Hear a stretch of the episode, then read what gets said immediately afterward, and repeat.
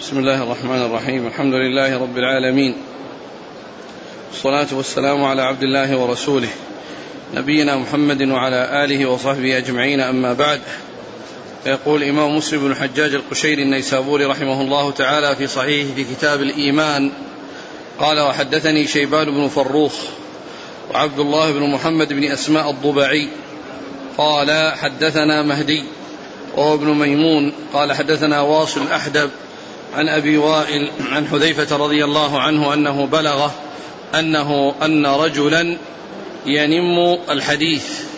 فقال حذيفة رضي الله عنه سمعت رسول الله صلى الله عليه وسلم يقول لا يدخل الجنة نمام.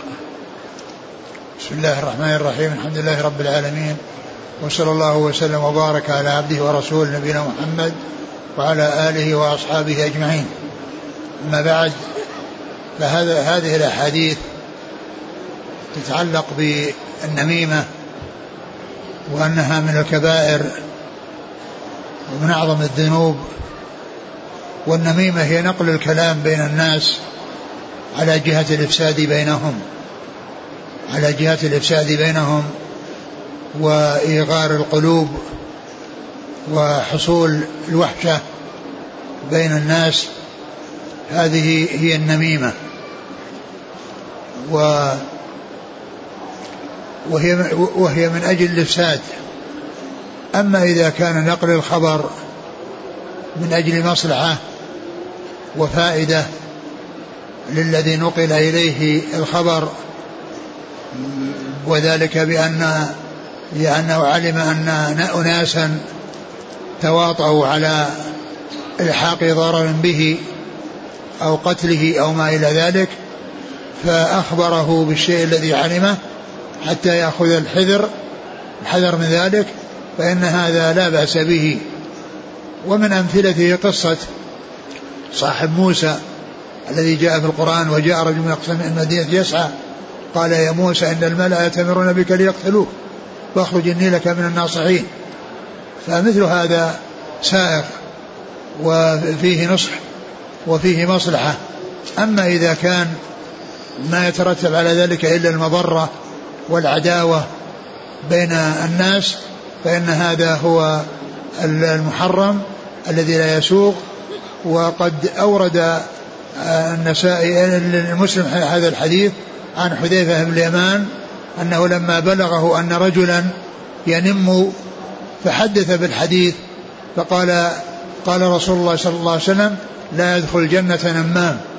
وهذا يعني من فيه التحديث عند المناسبات التي تتطلب إظهار السنن وبيانها يحذرها يحذرها الناس وحتى أن من ابتلي بذلك وأسمع مثل هذه الأحاديث وحدث بها بحضوره فإن في ذلك مصلحة له وفيه فيها آه، سلامة من وقوع أسباب العداوة والتي تكون بين الناس. وقوله لا يدخل الجنة نمام لا يعني ذلك أنه لا يدخلها أبدا لأن الكبائر كما هو معلوم تحت مشيئة الله عز وجل. من ارتكب كبيرة فأمره إلى الله عز وجل. إن شاء عفى عنه وتجاوز وأدخله الجنة من أول وهلة. وإن شاء عذبه ولكنه إذا عذب يخرج من النار ويدخل الجنة.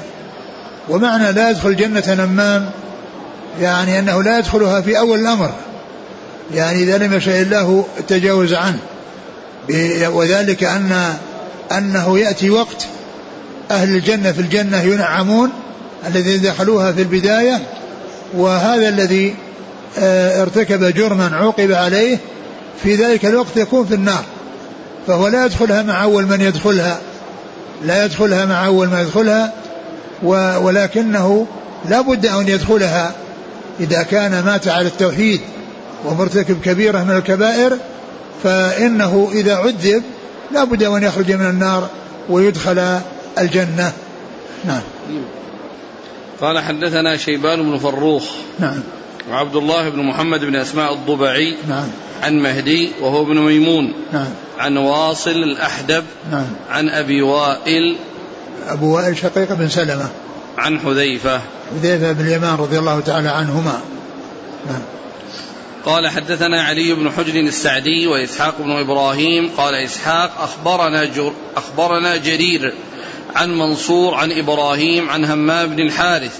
قال كان رجل ينقل الحديث إلى الأمير فكنا جلوسا في المسجد فقال القوم هذا ممن ينقل الحديث إلى الأمير.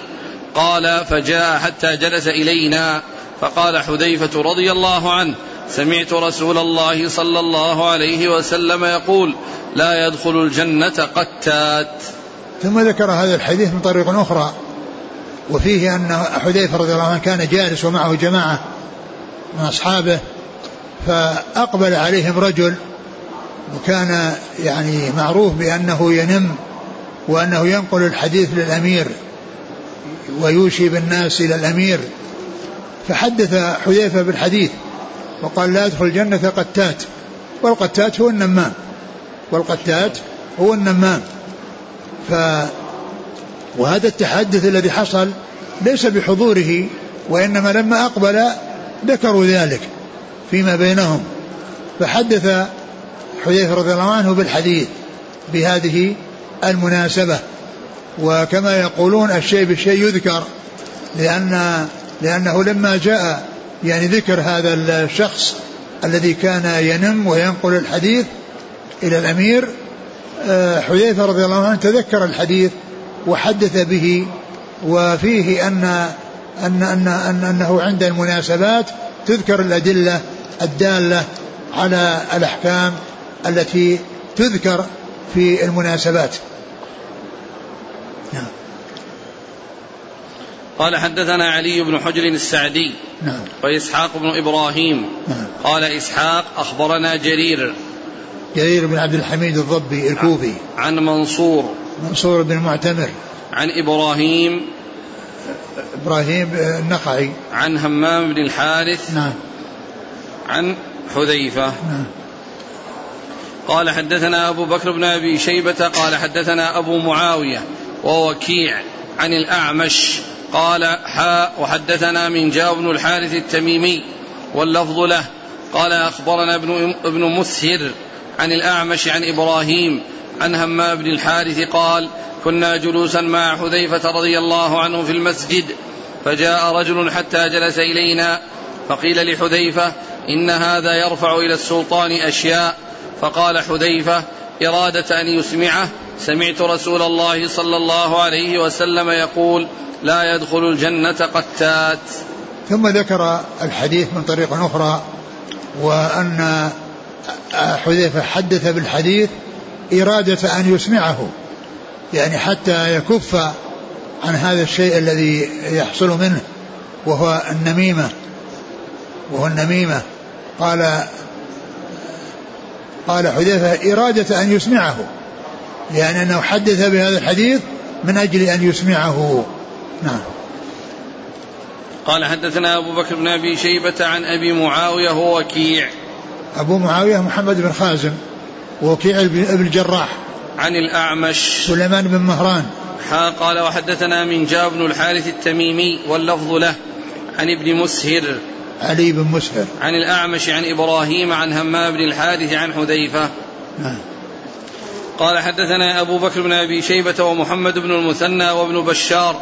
قالوا حدثنا محمد بن جعفر عن شعبة عن علي بن مدرك عن أبي زرعة عن خرشة بن الحر عن أبي ذر رضي الله عنه عن النبي صلى الله عليه وآله وسلم أنه قال ثلاثة لا يكلمهم الله يوم القيامة ولا ينظر إليهم ولا يزكيهم ولهم عذاب أليم. قال فقرأها رسول الله صلى الله عليه وسلم ثلاث مرار. قال أبو ذر خابوا وخسروا من هم يا رسول الله؟ قال المسبل والمنان والمنفق سلعته بالحلف الكاذب.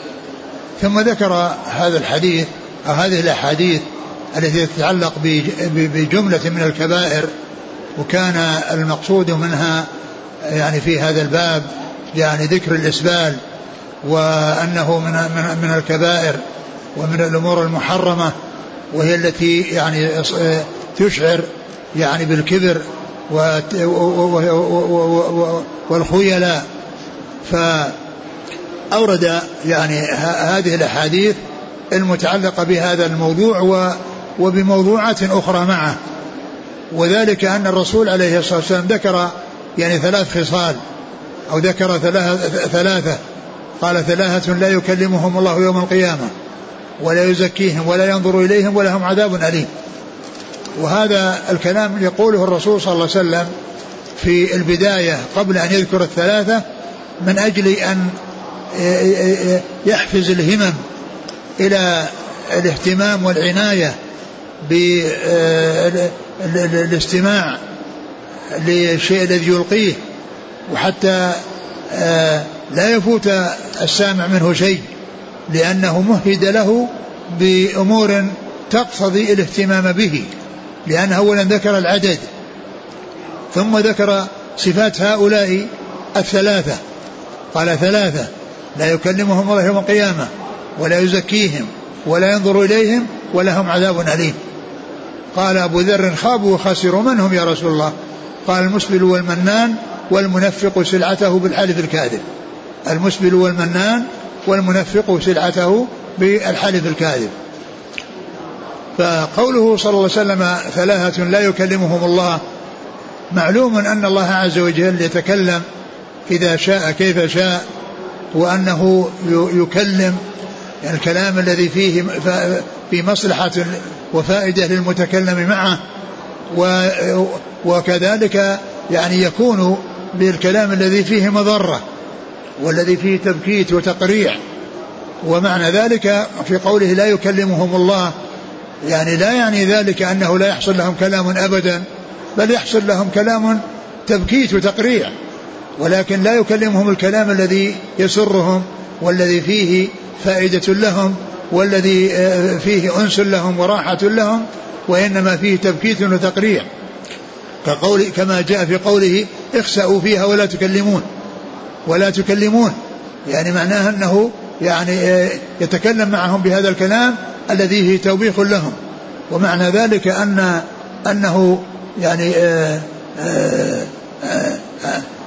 أن أن أن أن أن, أن الكلام الذي يعني لا يكلمهم به الكلام الذي يعني فيه تبكيت الكلام الذي فيه مصلحة لهم وفائدة وأما كونه يكلمهم مقرعا موبخا فهذا جاء في القرآن في كما في هذه الآية الكريمة. ثلاثة لا يكلمهم الله يوم القيامة ولا يزكيهم يعني لا يحصل لهم الزكاة والطهر ولا ينظر إليهم.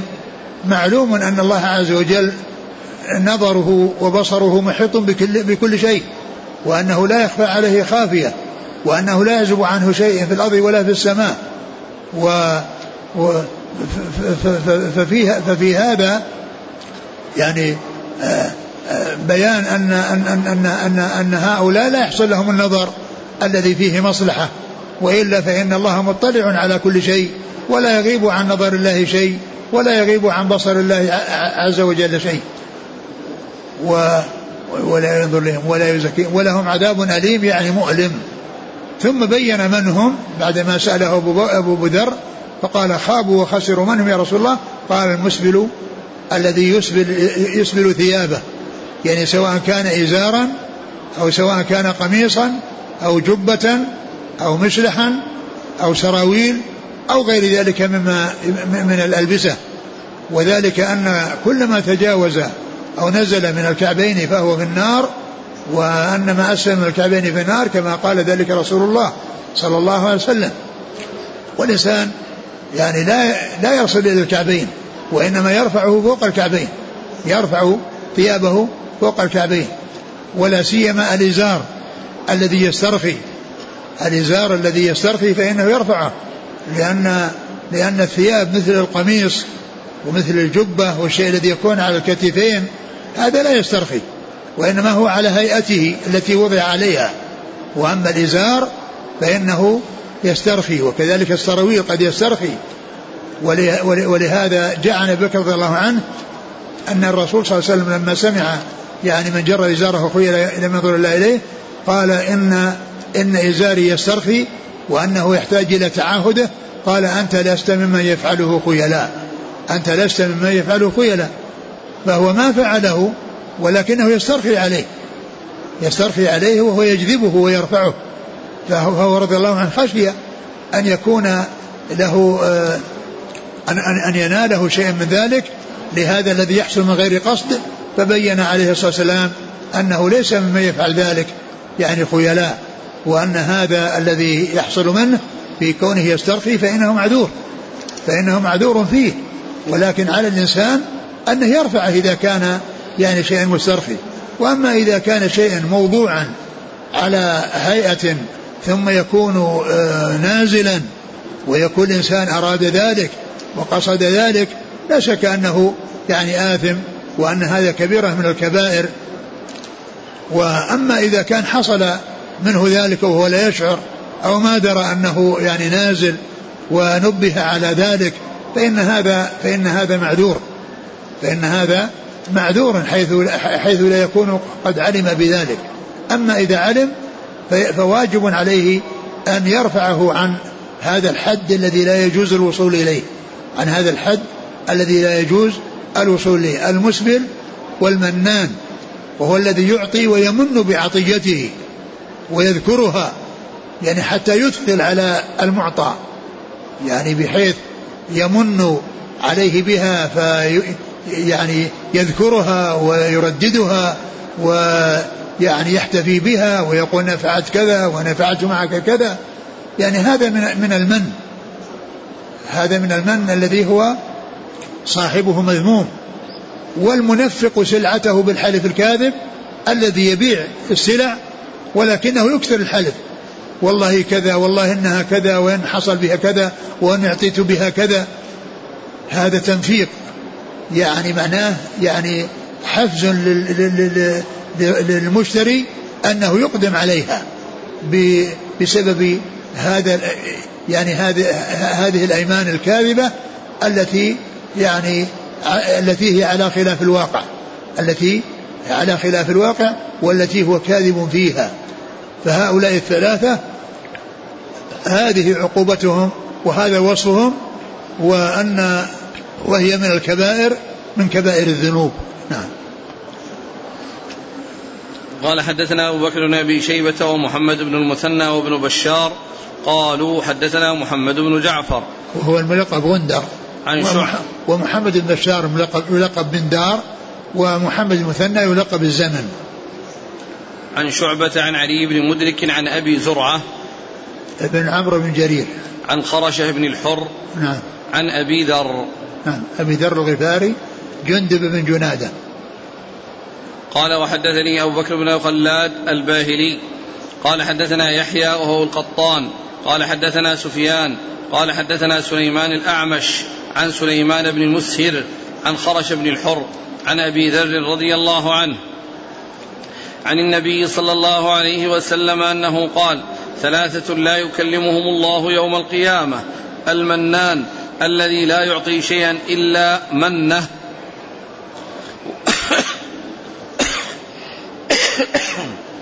والمنفق سلعته بالحلف الفاجر. والمسبل إزارة. ثم ذكر ثم ذكر هذا الحديث عن أبي ذر من طريق أخرى وفيه التنصيص على بيان المنان الذي لا يعطي شيئا إلا منه وكان يذكره ويردده على من أعطاه حتى يحرجه وحتى يعني يؤثر أو يتأثر بسبب ذلك.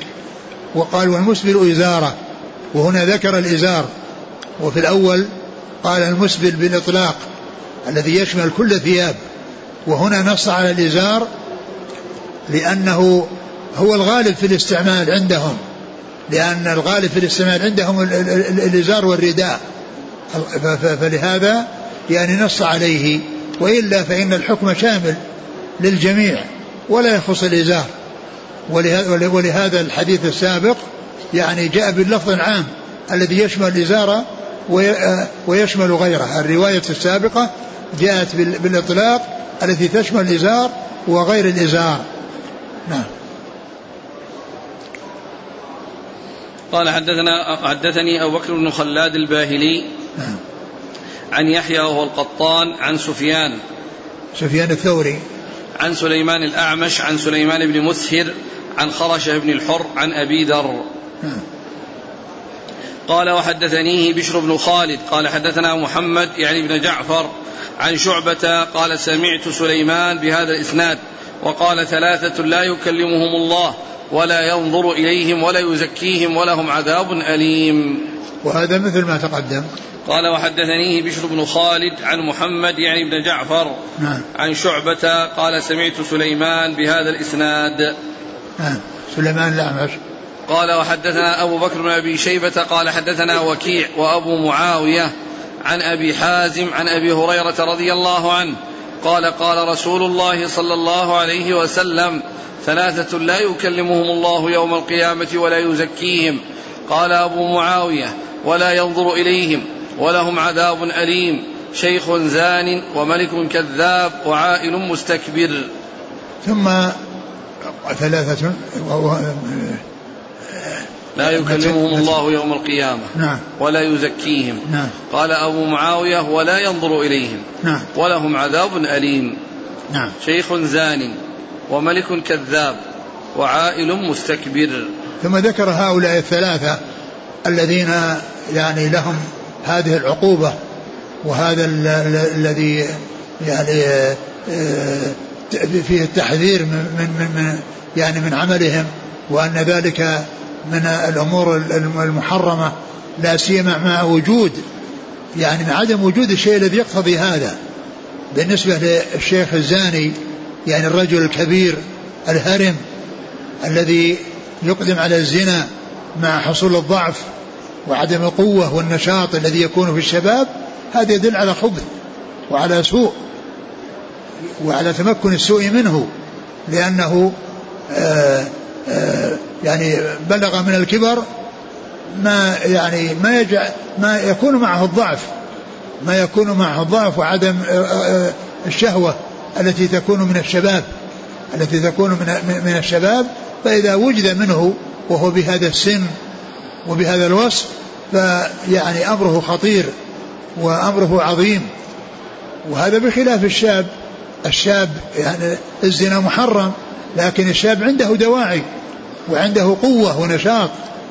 وأما هذا ذهب النشاط عنه وصار إقدامه على هذا يعني يدل على خبث وعلى سوء آه، شيخ زان وملك كذاب.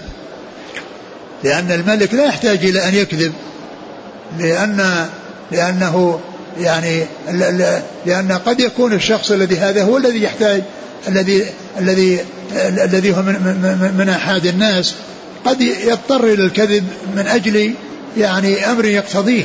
وأما الملك فكيف يكذب؟ وهو لا وهو لا يخاف من أحد. وإنما هو في منزلة عاليه فكونه يتعاطى الكذب هذا يدل على سوء. وكذلك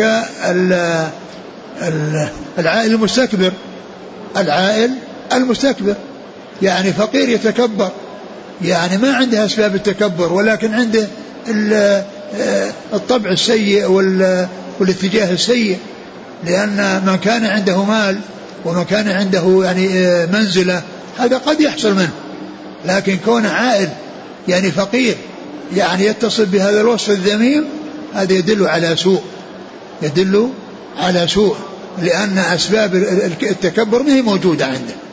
الأسباب التي قد تدفع إلى التكبر لا توجد عنده. وإنما يعني يكون الاتصاف بهذا الوصف لسوء ولخبث في يعني في نفسه. نعم. قال وحدثنا أبو بكر بن أبي شيبة عن وكيع وأبي معاوية عن أبي حازم. أبو حازم الذي يروي عن أبي هريرة هو سلمان. إذا جاء أبو حازم يروي عن يروي عن أبي هريرة فهو سلمان الأغر. وإذا جاء أبو حازم يروي عن سهل بن سعد الساعدي فهو سلمة بن دينار. هنا وكيع وأبو معاوية عن أبي حازم. وفي نعم. بعض النسخ وكيع وأبي معاوية عن الأعمش عن أبي حازم. في بعض النسخ. أي نعم. إذا كان إذا كان هؤلاء يعني رووا عن أبي حازم يعني فيكون يعني فيه الرواية يعني عن الأعلى ثم الرواية عنه بواسطة إذا كانوا قد رووا عنه أو قد سمعوا منه لأن الإنسان قد يحصل الحديث نازلا ثم يحصله عاليا بأن يدرك شيخ شيخه فيروي عنه. فلا أدري يعني هل هؤلاء أو أن يعني في ذلك يعني سقط إذا كان هم ما رووا عنه. نعم. قال وحدثنا أبو بكر بن أبي شيبة وأبو كريب. قال حدثنا أبو معاوية عن الأعمش عن أبي صالح عن أبي هريرة رضي الله عنه وهذا حديث أبي بكر. قال قال رسول الله صلى الله عليه وآله وسلم ثلاث لا يكلمهم الله يوم القيامة ولا ينظر إليهم ولا يزكيهم ولهم عذاب أليم. رجل على فضل ماء بالفلاة يمنعه من ابن السبيل ورجل بايع رجلا بسلعة بعد العصر فحلف له بالله فحلف له بالله لأخذها بكذا وكذا فصدقه وهو على غير ذلك. ورجل بايع إماما لا يبايعه إلا لدنيا. فإن أعطاه منها وفى وإن لم يعطه منها لم يفي. ثم ذكر هؤلاء الثلاثة الذين هذه عقوبتهم وهذا يعني بيان خطورة يعني ما هم فيه بذكر هذه العقوبات. وقال في الأول ثلاث والذي مر ثلاثة والمقصود بثلاث هنا المقصود بثلاث أنفس يعني ثلاث أنفس يعني يعني هذا هو المقصود ب يعني بقوله ثلاث. يعني لأنه يراد به الرجال ولكنه جاءنا بهذا اللفظ الذي يدل على التأنيث ولكنه يحمل على أنه ثلاث أنفس يعني جمع نفس. يعني ف ثلاث لا. يكلمهم لا يكلمهم الله يوم القيامة ولا ينظر إليهم ولا يزكيهم ولهم عذاب أليم. نعم. نعم. رجل على فضل ماء رجل على فضل ماء في فلات يمنع منه ابن السبيل. يعني أنه يكون في فلات وفيه ماء وهذا الماء يعني يختص به ويحجزه لنفسه ويمنع الناس أو يمنع السبيل الذي يمر به من أن يعني يشرب من هذا الماء. وهذا ليس يعني معنى ذلك أنه صاحب البستان وإنما هذا ماء في فلات يعني ماء من السماء جاء واحتكره واختص به ومنع الناس منه. فهذه عقوبته لأن هذا الذي جعله الله عز وجل وأنزله وجعل يعني هذا المكان اجتمع فيه الماء ثم جاء أحد واختص به. ويمر آه، أبناء السبيل آه، الذين هم سالكو الطريق وهم بحاجة إليه ثم يحول بينهم وبينه فإن هذه عقوبته. وكذلك الرجل الذي بايع رجلا بعد العصر وحلف يعني على سلعته أنه أعطي بها كذا وكذا. وهذا هو هذا هو التنفيق السلعة. يعني يحلف على أنه أعطي كذا وكذا كاذبا. فيرغب آه، المشتري فيها يرغب المشتري فيها وهو في نفس الوقت يعني كاذب فيكون بهذا من جملة هؤلاء الثلاثة الذين هذه عقوبتهم كما جاء في هذا الحديث. ورجل بايع إماما على دنيا يعني بايع يعني الإمام الذي يلي أمر المسلمين بايعه من أجل الدنيا. لا من أجل يعني أن أنه واجب عليه السمع والطاعة والالتزام بالبيعة وإنما قصده الدنيا. فإن أعطي منها رضي وإن أعطي وإن لم يعطى سخط. ورجل ورجل بايع إماما. لا يبايعه إلا لدنيا. لا يبايعه إلا لدنيا قصده الدنيا. يعني يريد أن يحصل شيء من الدنيا. فإن أعطي رضي وإن لم يعطى سخط. قال وحدثنا أبو بكر بن أبي شيبة وأبو وقوله, وقوله بعد العصر قوله بعد العصر قيل إن المقصود بذلك أن العصر أنها تجتمع فيها الملائكة الذين يلتقون عند صلاة العصر لكن هذا لا يختص بالعصر لأن مثلها الفجر فإن مثلها الفجر. و ولعل يعني ذكر العصر دون الفجر لأن الفجر يعني في الوقت الذي كان الناس يعني في آه، آه، في في أول الأمر وقد يكون فيهم من يكون بحاجة إلى النوم وبعد العصر الذي الوقت الذي كان الناس منطلقين فيه. وقيل لأنها صلاة الوسطى لأن صلاة العصر هي صلاة الوسطى كما جاء بذلك الأحاديث عن رسول الله صلى الله عليه وسلم. نعم. ولكن الأمر لا يختص بهذا. لأن الذي الحديث الذي مر المنفق سلعته بالحلف الكاذب هذا مطلق. في أي وقت؟ الذي ينفق سلعته بالحلف الكاذب والله أعطيت بها كذا سواء بعد العصر أو غير بعد العصر. نعم. قال حدثنا أبو بكر بن أبي شيبة وأبو كريب. محمد بن العلاء بن كريب. عن أبي معاوية عن الأعمش عن أبي صالح عن أبي هريرة. نعم. وهذا حديث أبي بكر. أبو صالح أبو صالح هو ذكوان السمان. قال وحدثني زهير بن حرب قال حدثنا جرير حا قال وحدثنا سعيد بن عمرو الأشعثي. قال أخبرنا عبثر كلاهما عن الأعمش بهذا الإسناد مثله غير أن في حديث جرير ورجل ساوم رجلا بسلعة. وهذا مثل الذي قبله إلا أن في قال رجل ساوم رجل بسلعة يعني كان يسوم وهذا يحلف من أجل أنه يزداد رغبة في هذه السلعة التي يسومها. نعم. قال وحدثني زهير بن حرب نعم. عن جرير بن عبد الحميد. حا قال وحدثنا سعيد بن عمرو الأشعثي نعم. عن عبثر نعم. كلاهما عن الأعمش بهذا الإسناد مثله. نعم. قال وحدثني عمرو الناقد قال حدثنا سفيان عن عمرو عن أبي صالح عن أبي هريرة رضي الله عنه أنه قال أراه مرفوعا. قال ثلاثة لا يكلمهم الله ولا ينظر إليهم ولهم عذاب أليم. رجل حلف على يمين بعد صلاة العصر على مال مسلم فاقتطعه. وباقي حديثه نحو حديث الأعمش. ثم ذكر هذا الحديث وهو مثل الذي قبله إلا أنه في الأول حلف على يمين على مال مسلم فاقتطعه. يمكن أن يكون هذا من جنس الذي آه الذي قبله وأنه آه حلف أنه أعطي بها كذا وأنه آه وأن هذا المشتري اشترى بناء على هذا الكذب فيكون أخذ مال غيره بغير مال غيره بغير حق لأن هذا الذي أعطاه هذا المبلغ أو زاده على هذا المبلغ أو أعطاه بهذا المبلغ ظن أنه صادق فيما يقول. ظن أنه صادق فيما يقول و فيكون بذلك شبيها بمن أخذ مال غيره يعني بغير حق. وهو أيضا آخذ مال غيره أي الزايد في السلعة الذي الذي زاده عليه.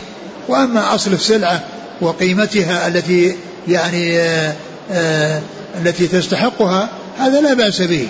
وإنما ما زاد بسبب الحلف وأنه أعطي بها كذا فهذا هو الذي آه، يستحق صاحبه هذه العقوبة. قال وحدثني عمرو الناقد عن سفيان. سفيان بن عيينة. عن عمرو. بن دينار. عن أبي صالح عن أبي هريرة. نعم. قال أراه مرفوعا. نعم. لكن يعني هذا الذي قال أراه مرفوعا نفس الأحاديث التي مرت هي هي نفسها بمعنى. قوله بعد العصر أي على أعين الناس فالتقييد بذلك لأنه وقت اجتماعهم وتكاثرهم. ولأنه وقت تلاقي ملائكة الليل والنهار وفي ذلك تكثير للشهود منهم على كذب الحالف أو صدقه فيكون أخوف ذكره المفسرون عند تفسير قوله تعالى من بعد الصلاة في سورة المائدة يعني هذا الذي ذكر في الأول أنه وقت اجتماع الناس ويعني هذا هو الأقرب وأما بعد كون اجتماع الملائكة فالملائكة تجتمع في الفجر أيضا ولكن لكون هذا هو الوقت الذي يكون الناس منتشرين يمكن أن هذا تميز عن عن الفجر بهذا نعم. الأحاديث المنفق سلعته ويأتي بالكذب آه، يقول السائل هل معنى ذلك أنه يجوز له أن يحلف إذا إيه؟ كان صادقا في البيع؟ يحلف في البيع. وهو صادق. إذا حلف على شيء وهو صادق ما في بأس. إذا كان اشتراها بكذا وهو صادق فيما قال لا بأس. ولو ترك الحلف لكان خيرا له لكن إذا كان صادقا يجوز له أن يحلف. آه، في مسألة يعني أنه اشتراها بكذا أو أنه أعطي فيها كذا يعني إذا كان صادقا فيعني آه، فلا بأس بذلك. وإن كان تجنب الحلف وعدم الاسترسال فيه وعدم التهاون فيه لا شك أن هذا هو الذي ينبغي. لا يحرص الإنسان على على الحلف. نعم. ورجل بايع إماما لا يبايعه إلا لدنيا. هنا سؤالان. هل يدخل في ذلك من يبايع ثم إذا حصل هناك غلاء أو ظلم أو أثرة خرج في مظاهرات ومسيرات يندد بما حصل في لا ما يجوز أبدا. أقول لا يجوز. يعني هذا الفعل غير جائز. يعني كونه إذا حصل يعني شيء يعني آه، آآ آه، غلاء في الأسعار وما إلى ذلك يعني يكون هناك مظاهرات. المظاهرات هذه ليست من أعمال المسلمين. هذه مستوردة من الكفار. هو الكلام أحسن الله إليك. يعني له نصيب من الحديث بايع إماما لا يبايعه إلا دنيا إلا لدنيا فإن أعطاه وفى وإن لم يعطه بس هذا يعني الذي يبايع دنيا يعني آه من أجل أنه يحصل مال وأما هذا آه حصل غلا أو حصل أشياء فحصل منهم أمور يعني فيها تشويش وفيها يعني آه، آه، إخلال بالأمن. نعم. تنبيه على الطلاب. نعم. تنبيه على الطلاب.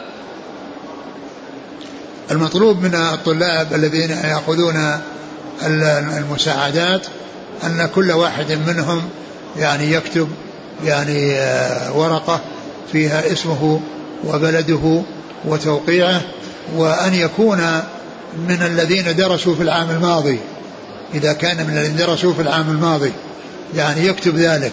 وإذا كان يعني إنما درس في هذه السنة فيكتب أنه إنما بدأ بالدراسة هذه السنة. يعني ينص على على كونه من العام الماضي وعلى كونه يعني إنما درس في هذه السنة. والذين في العام الماضي موجودة أسماءهم. يعني موجودة أسماءهم ولكن لمعرفة من كان موجودا ومن ذهب ومن ذهب منهم. والذين هم جدد في هذه السنة وفي هذا العام يعني بعد رمضان هؤلاء يذكرون أسماءهم ويقولون إنهم بدأوا الدراسة يعني في أول هذا العام الدراسي قال رحمه الله تعالى حدثنا أبو بكر بن أبي شيبة وأبو سعيد الأشج قال حدثنا وكيع عن الأعمش عن أبي صالح عن أبي هريرة رضي الله عنه أنه قال قال رسول الله صلى الله عليه وآله وسلم من قتل نفسه بحديدة فحديدته في يده يتوجأ بها في بطنه في نار جهنم خالدا مخلدا فيها أبدا. ومن شرب سما فقتل نفسه فهو يتحساه في نار جهنم خالدا مخلدا فيها أبدا. ومن تردى من جبل فقتل نفسه فهو يتردى في نار جهنم خالدا مخلدا فيها أبدا. ثم ذكر هذه الأحاديث المتعلقة بقاتل النفس المتعلقة بقاتل النفس وأن ذلك يعني كبيرة وأنه من الكبائر يعني كونه يقتل غيره بغير حق ويقتل نفسه يقتل نفسه كل ذلك من الكبائر. يعني قتله لغيره بحق وقتله لنفسه كل هذا من الكبائر. وهذا هذه الأحاديث تتعلق بقاتل النفس بقاتل بالذي قتل نفسه. وقد ذكر النبي صلى الله عليه وسلم ثلاثة قتلوا أنفسهم بأمور معينة وأنهم يعذبون بهذا الشيء الذي حصل منهم القتل أنفسهم به. و وهكذا كل من آه، قتل نفسه بشيء فإنه يعذب به يوم القيامة. يعذب به يوم القيامة. فذكر أولا من قتل نفسه بحديدة يعني بسلاح. فإن حديدته بيده يعني يفعل ذلك بنفسه في نار جهنم خالدا مخلدا فيها أبدا. ولكن ليس المقصود من ذلك الخلود اللي هو خلود الكفار وبقاء الكفار وإنما هو خلود يعني طول مدة. إذا شاء الله عز وجل تعذيبه. يعني المدة تكون طويلة لكن بدون خلود. الخلود هو الذي ليس له نهاية. وأما هذا خلود النسبي يعني أنه محدد وليس يعني له وليس له نهاية وليس مستمرا بل له نهاية. ولكنه كثير وطويل وممتد. ف يعني ف فهذا معناه. وأما إذا كان مستحلا لذلك وأن هذا حلال فإن هذا كفر. ولكن إذا كان غير مستحل ولكنه حصل منه جزع أو حصل منه يعني شيء من هذا وقتل نفسه بسبب ذلك فإنه يعاقب بأن آه، يحصل له هذا الذي قتل نفسه به وأنه يعذب به في نار جهنم. ومن شرب آه، تحسى سما سما يقال سم ويقال سم ف ومات بسبب ذلك فإنه يتحساه في نار جهنم خالدا مخلدا فيها أبدا كالذي قبله. وكذلك من ألقى نفسه من شاهق من مكان مرتفع ومات بسبب ذلك سواء من جبل أو من عمارة أو من أي مكان مرتفع أراد أن يقتل نفسه بهذا بهذا السقوط فإنه يتردى في ذلك ب ب ب يعني فيه في في في, في, في نار جهنم. و ولكن كما هو معلوم إذا كان غير مستحل فإن هذا من أصحاب الكبائر وأصحاب الكبائر آآ آآ آآ إذا أشاء الله دخولهم النار دخلوها لكنهم لا يستمرون فيها. وإن طال مكثهم في العقوبة إلا أن الاستمرار والدوام في النار إلى غير نهاية يختص بالكفار. نعم. قال حدثنا أبو بكر بن أبي شيبة وأبو سعيد الأشج. أبو سعيد الأشج هو عبد الله بن سعيد وهو أحد التسعة الذين هم شيوخ لأصحاب الكتب الستة. أبو سعيد الأشج عبد الله بن سعيد هذا أحد التسعة الشيوخ الذين هم شيوخ لأصحاب الكتب الستة. ها. عن وكيع عن الأعمش عن أبي صالح عن أبي هريرة. نعم. قال وحدثني زهير بن حرب قال حدثنا جرير حا قال وحدثنا سعيد بن عمرو الأشعثي قال حدثنا عبثر حا قال وحدثني يحيى بن حبيب الحارثي قال حدثنا خالد يعني بن الحارث قال حدثنا شعبة كلهم بهذا الإسناد مثله وفي رواية شعبة عن سليمان قال سمعت ذكوان. ثم ذكر هذه الطرق لهذا الحديث وأنها مثل ما تقدم وأن في إحدى الطرق أن أن الأعمش قال حدثنا حدثنا ذكوان لأن الذين يعني الرواية السابقة جاءت بالعنعنة والأعمش مدلس والأعمش مدلس والمدلس إذا روى بالعنعنة فيعني فإن يعني روايته فيها شيء ولكن ذكر النووي في مقدمة آه، شرحه لمسلم أن ما كان في الصحيحين عن المدلسين أنه محكوم باتصاله لأن من شرطهم أنهم لا يدخلون إلا أحاديث صحيحة عن رسول الله صلى الله عليه وسلم. وإذا وجد التصريح بالسماع في في في أماكن أخرى ومواضع أخرى فإن التدليس يؤمن. وفي هذا يعني في الطريقة التي ذكرها الأخيرة أن أن شعبة من هو؟ أن شعبة قال حدثنا ذكوان. عن سليمان قال سمعت ذكوان. شعبة عن سليمان الأعمش. نعم شعبة عن سليمان الأعمش قال سمعت ذكوان. نعم. نعم, نعم. سمعت ذكوان يعني أنه صرح بالسماع. من ذكوان اللي هو أبو صالح. نعم. من ذكوان الذي هو أبو صالح.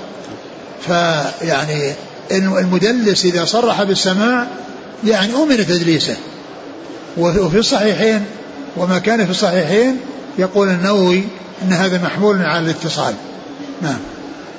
قال حدثني زهير بن حرب عن جرير حا قال وحدثنا سعيد بن عمرو الأشعثي عن عبثر حا قال وحدثني يحيى بن حبيب الحارثي عن خالد يعني بن الحارث قال حدثنا شعبة كلهم بهذا الإسناد مثله. نعم. قال حدثنا يحيى بن يحيى قال أخبرنا معاوية بن سلام بن أبي سلام الدمشقي عن يحيى بن أبي كثير أن أبا قلابة أخبره أن ثابت بن الضحاك أخبره أنه بايع رسول الله صلى الله عليه وسلم تحت الشجرة وأن رسول الله صلى الله عليه وآله وسلم قال من حلف على يمين بملة غير الإسلام كاذبا فهو كما قال ومن قتل نفسه بشيء عذب به يوم القيامة وليس من رجل وليس على رجل نذر في شيء لا يملكه. أعد المتن قال من حلف على يمين. ثابت بن الضحاك قال أنه بايع عن صلى الله عليه وسلم تحت الشجرة نعم وأن الرسول صلى الله عليه وسلم قال نعم. من حلف على يمين بملة غير الإسلام كاذبا فهو كما قال. يعني من حلف على يمين بملة غير الإسلام كاذبا فهو كما قال. يعني معناه أنه يقول هو يهودي أو هو نصراني إن كان كذا وكذا. يعني مثل هذا التعبير لا يجوز سواء كان صادقا أو كاذبا. لكنه إذا كان كاذبا فالأمر أخطر. يعني يكون جمع بين مصيبتين. قال فهو كما قال يعني هذا فيه تهديد وزجر وأنه آه، يعني إذا كان أراد أنه يهودي وأنه مرتد فإنه يكون كافرا. أما إذا كان يعني قال ذلك يعني وهو لا وهو لا يريد ذلك فقد ارتكب أمرا محرما وعقوبته كبيرة لكنه لا يقال إنه كافر بسبب ذلك وإنما هو آثم ويناله نصيب من الإثم ومستحق للعقوبة ولا يجوز ذلك لا صادقا ولا كاذبا ولكنه إذا كان كاذبا يعني يكون جمع بين مصيبتين. نعم. ومن قتل نفسه بشيء عذب به يوم القيامة. ومن قتل نفسه بشيء عذب به يوم القيامة. هذا عام. لأن الأول الذي مر ثلاث أمثلة. من من كل إنسان قتل نفسه بشيء. من قتل نفسه بشيء يشمل الثلاثة السابقة التي كون قتل نفسه بالحديد أو بالسم أو بالتردي من شاهق. نعم. وليس على رجل نذر في شيء لا يملكه. وليس على الرجل نذر في شيء لا يملكه. هنا ذكر الرجل لا مفهوم له. يعني فكذلك المرأة. لأن الغالب أن الكلام مع الرجال. ومعنى ذلك أن الإنسان لا ينظر إلا في شيء يملكه. وأما الشيء الذي لا يملكه ليس له ذلك. بأن ينظر أنه يعني إذا حصل كذا فإنه آه، يعني يكون مال فلان يكون كذا وكذا. مال فلان لا يملكه. الإنسان إذا حصل النذر في شيء يملكه. نعم. قال حدثنا يحيى بن يحيى التميمي. عن معاوية بن سلام بن أبي سلام الدمشقي. نعم. عن يحيى بن أبي كثير. اليمامي. عن أبي قلابة. عبد الله بن زيد الجرمي. عن ثابت بن الضحاك. نعم. قال حدثني أبو غسان المسمعي. قال حدثنا معاذ وهو ابن هشام. قال حدثني أبي عن يحيى بن أبي كثير قال حدثنا أبو قلابة عن ثابت بن الضحاك رضي الله عنه عن النبي صلى الله عليه وآله وسلم أنه قال ليس على رجل نذر فيما لا يملك ولعن المؤمن كقتله ومن قتل نفسه بشيء في الدنيا عذب به يوم القيامة ومن ادعى دعوى كاذبة ليتكثر بها لم يزده الله إلا قلة ومن حلف على يمين صبر فاجرة. ثم ذكر يعني هذا الحديث عن عن ثابت. نعم. عن ثابت بن الضحاك وفيه وفيه جمل من الأمور المحرمة. الأولى. ليس على رجل نذر فيما لا يملك. وهذا هو مثل الذي تقدم. يعني الإنسان لا ينذر إلا في شيء يملكه. وأما إذا نذر شيء لا يملكه فنذره وجوده مثل عدمه لأنه لا يملك أموال الناس. نعم. الثانية. ولعن المؤمن كقتله. ولعن المؤمن كقتله. يعني في آه يعني في شدته. ولا يعني ذلك أنه يعني مماثل له تماما. لكنه مماثل له في الإثم. وأن فيه إثم. لأن كونه يلعنه أو يسبه يعني هذا بيان خطورة هذا السب وهذا اللعن. وتشبيهه بالقتل يدل على فظاعته وعلى عظمه. وإلا فإنه لا يكون مثله تماما. ولكنه فيه الإثم العظيم وكونه يمثل به يدل على خطورته. نعم. ومن قتل نفسه بشيء في الدنيا عذب به يوم القيامة. وهذا مثل الذي قبله وهذا هو محل الشاهد. يعني من من الحي...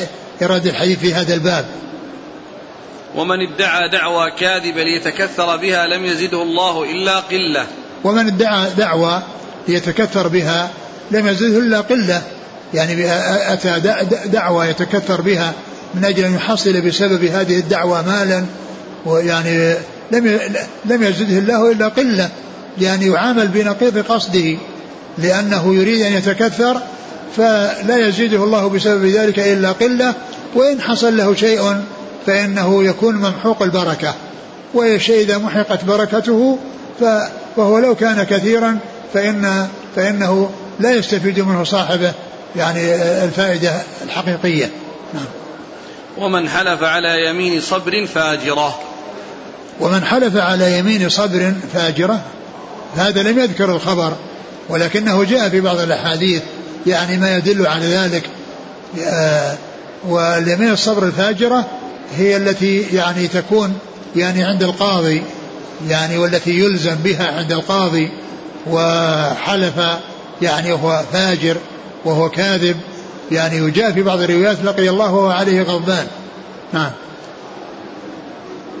قال حدثني أبو غسان المسمعي عن معاذ وهو ابن هشام. نعم. عن أبيه هشام الدستوائي. عن يحيى بن أبي كثير عن أبي قلابة عن ثابت بن الضحاك. نعم.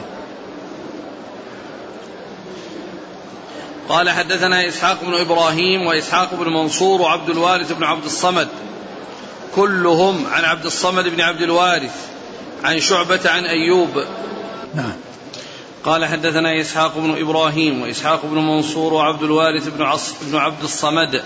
كلهم عن عبد الصمد بن عبد الوارث عن شعبة عن أيوب عن أبي قلابة عن ثابت بن الضحاك الأنصاري رضي الله عنه.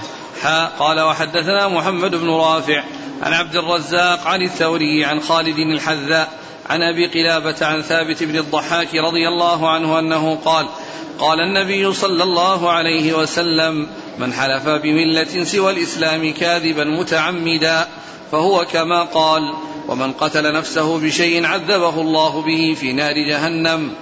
هذا حديث سفيان وأما شعبة فحديثه أن رسول الله صلى الله عليه وسلم قال من حلف بملة سوى الإسلام كاذبا فهو كما قال ومن ذبح نفسه بشيء ذبح به يوم القيامة. ثم ذكر هذا الحديث عن طائفة بن الضحاك وهو يتعلق في يعني بعض يعني ما تقدم وفيه تفاوت يعني في في العبارات هذا يقول قتل وهذا يقول ذبح والنتيجة كلها واحدة ولكن هذا يعني فيه ذكر اختلاف الألفاظ. التي مؤداها واحد. الألفاظ التي مؤداها واحد سواء القتل أو الذبح. نعم. قال حدثنا إسحاق بن إبراهيم وإسحاق بن منصور وعبد الوارث بن عبد الصمد. إسحاق بن إبراهيم الحنظلي آه، آه، أبو راهوية وإسحاق بن منصور الكوسج. وعبد الوارث بن عبد الصمد. وعبد الوارث بن عبد الصمد بن عبد الوارث يعني مسمى على جده عبد الوارث بن سعيد العنبري. نعم. كلهم عن عبد الصمد بن عبد الوارث. نعم. عن شعبة عن أيوب. أيوب بن تميم بن أبي تميم السختياني. عن أبي قلابة عن ثابت بن الضحاك الأنصاري. نعم. ها قال وحدثنا محمد بن رافع. نعم. عن عبد الرزاق. بن همام عن الثوري عن خالد الحذاء. نعم. عن أبي قلابة عن ثابت بن الضحاك. نعم. قال وحدثنا محمد بن رافع وعبد بن حميد جميعا عن عبد الرزاق. قال ابن رافع حدثنا عبد الرزاق. قال أخبرنا معمر عن الزهري عن ابن المسيب عن أبي هريرة رضي الله عنه أنه قال شهدنا مع رسول الله صلى الله عليه وسلم حنينا. فقال لرجل ممن يدعى بالإسلام هذا من أهل النار. فلما حضرنا القتال قاتل الرجل قتالا شديدا. فأصابته جراحة فقيل يا رسول الله الرجل الذي قلت له آنفا إنه من أهل النار فإنه قاتل اليوم قتالا شديدا وقد مات. فقال النبي صلى الله عليه وسلم إلى النار فكاد بعض المسلمين أن يرتاب. فبينما هم على ذلك إذ قيل إنه لم يمت ولكن به جراحا شديدا. فلما كان من الليل لم يصبر على الجراح فقتل نفسه. فأخبر النبي صلى الله عليه وسلم بذلك فقال الله أكبر أشهد أني عبد الله ورسوله. ثم أمر بلالا فنادى في الناس إنه لا يدخل الجنة إلا نفس مسلمة وإن الله يؤيد هذا الدين بالرجل الفاجر. والله تعالى أعلم وصلى الله وسلم وبارك على عبده ورسوله نبينا محمد وعلى آله وأصحابه أجمعين. جزاكم الله خيرا وبارك الله فيكم. ألهمكم الله الصواب ووفقكم للحق. شافاكم الله وعافاكم ونفعنا الله ما سمعنا. غفر الله لنا ولكم والمسلمين أجمعين. آمين. نحن نتحدث عن هذا وله مزيد كلام إن شاء الله. أكثر الأسئلة عن العمليات الانتحارية أو ما تسمى بالاستشهادية. الاستشهادية؟ إيه.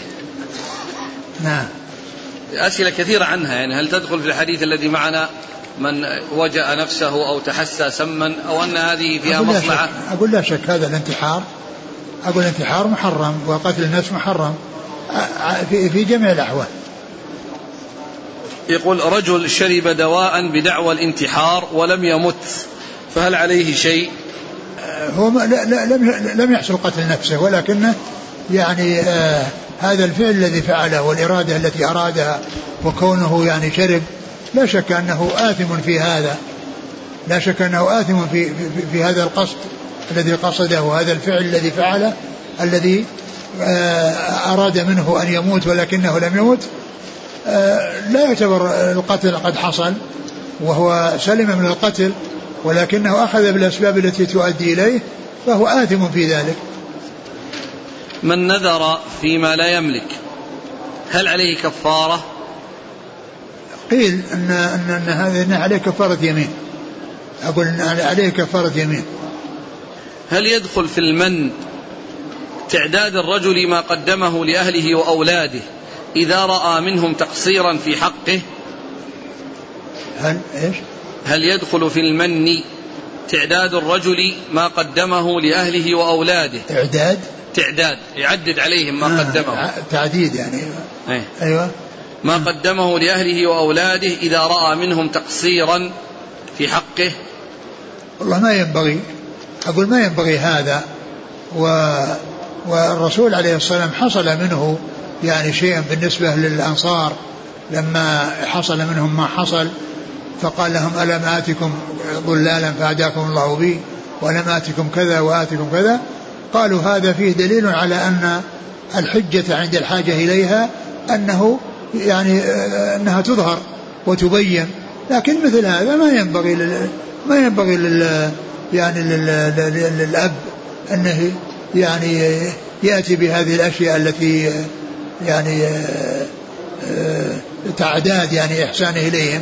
يعني هذا الذي فعله يرجو ثواب الله عز وجل وسواء يعني حصل منهم إحسان إليه أو لم يحصل منهم إحسان إليه. يعني هو قد أحسن وإذا كانوا أساءوا فإساءتهم على أنفسهم. ما ينبغي هذا. يقول أحسن الله إليكم إذا كان شكل حواجب المرأة غير لائق فهل يجوز لها تنظيفها؟ ما ينبغي التعرض للحواجب. امرأة تقول كنت في بداية سن البلوغ لم أصم رمضان تلك السنة وهذا قبل حوالي 27 سنة حيث كنا نجهل ذلك فماذا يجب علي الآن؟ إذا كانت تصلي فتقضي. إذا كانت في ذاك الوقت تصلي وأنها قائمة بالصلاة فإن عليها أن تقضي. إذا أدت الصلاة فإنها تقضي الصوم. وأما إذا كانت لا تصلي فلا يقضى الصوم مع مع ترك الصلاة. تقول كذلك أنا أجهل العدد. كم عدد الأيام التي أفطرتها؟ أبد إلا بيغلب على ظنها التي تطمئن إلى يغلب على ظنها أنها كذا تأتي به.